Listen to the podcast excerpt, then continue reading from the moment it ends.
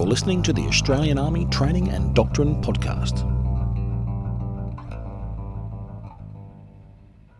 This is Exercise Hamel 2016, and I'm with Lieutenant Colonel Tom Biedermann, who's the commanding officer of Battle Group Jacka here at Exercise Hamel. So tell us first of all, where is our location right now? So right now we're in, uh, for exercise purposes, uh, the contested resource zone. In reality, we're in uh, the western sector of the Cultana training area conducting exercise Hamel. Battle Group Jacka, tell us more about the composition of the battle group that you're commanding. So, Battle Group Jacka is a 707 soldier strong infantry battle group. It's comprised of three infantry companies, uh, two of which are supported by protected mobility vehicle lift capability uh, provided by Armoured Corps. We have a light artillery battery, a engineer squadron, a combat service support squadron providing our administration logistics.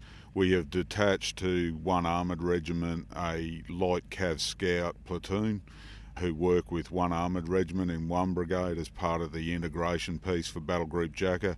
We also have 40 logistics soldiers who work with the 1st Combat Service Support Battalion providing logistics to one brigade.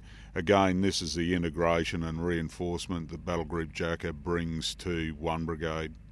And a key element, of course, is that they're all reservists. Oh, that's correct. Uh, there's a couple of ARA in key positions that the Army Reserve cannot fill.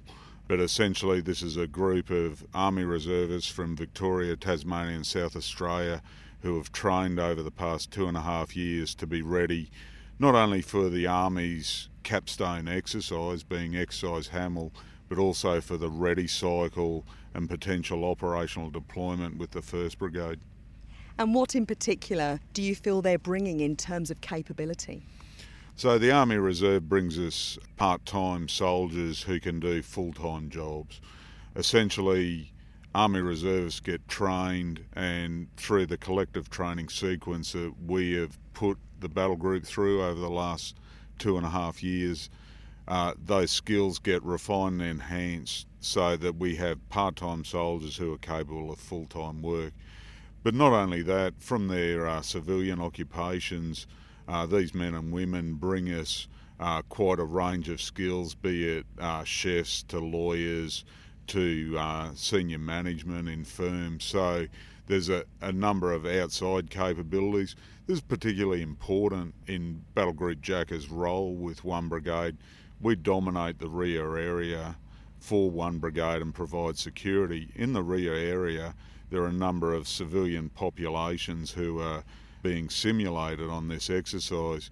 With the outside of the army skills that our soldiers bring to us, we have a, a leg into where we can uh, deal with civilian populations, and that's what I think is uh, extremely important to understand about the part time soldier, full time civilian to uh, full time soldier with some civilian skill sets given that they are reservists and they have sometimes busy civilian lives, how do you go about structuring their training to get them ready for an exercise like this? I think we start with everyone is individually qualified for their rank and for their trade. So, are you qualified to drive a protected mobility vehicle? Can you be a rifleman and are you trained in the full skill sets? So, that's the individual training continuum we seek to do that in what's called the reset year, where we're concentrating on individual competence uh, to work in Battle Group Jacka. Then we go into the readying phase, of which this is a culmination. In the readying phase, we start working at small team level and get the collective skills that these guys need to work together. From then, we just start matching those up and commanding and controlling those elements. So we match infantrymen into platoons, combat service support into their administrative functions. The light battery gets to work together as artillerymen providing fire support, engineers grouped together to form platoon size elements capable of undertaking bigger tasks than, say, four soldiers together in a infantry brick. This is all part of a carefully crafted series of exercises, and the exercises have training outcomes which lead us to exercise Hamel through three, I guess, gate exercises that you have to pass through to get to Hamel. And at Hamel, the expectation is we're fully collectively trained to do our job. So on Hamel right now, three infantry companies are doing infantry company level tasks. So these companies have 131 soldiers in each, two of which are supported by uh, uh, protected mobility vehicle lift. This gives them mobility across the battlefield. At times, they'll be supported by artillery fire support and engineer support, which gives them the ability to move through obstacles, for example, or to dig fighting positions. Over the top of that is battalion headquarters who have trained together now for some six exercises in commanding and controlling this 700 soldier battle group. So this can range anything from knowing where everyone is to directing infantry companies to do particular tasks for us. So it's been a, a, a long journey, I guess, uh, even longer for the 1st Brigade because they've done considerably more training time. However, we've made the best we can of the training time that we get allocated. On training, there is not a spare moment uh, that you can let pass by without a man or woman learning something.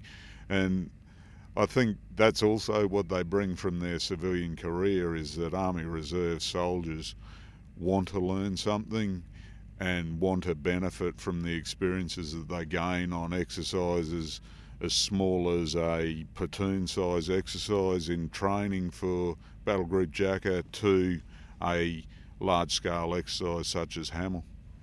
In terms then of what you're hoping to see them achieve here on Exercise Hamel, what are you expecting to see from your soldiers? It's a pretty simple message. Everyone's got to do their job. So we've done all the training. Everyone's done their individual competence to do their own individual jobs. It's all got to come together, and everyone's got to give it their best, understand what they're being asked to do, understand the bigger picture of what uh, one brigade's trying to achieve. We'll provide the command and control to do that, but the message is quite simple. Everyone has to do their job as they're trained for on Exercise Hamel.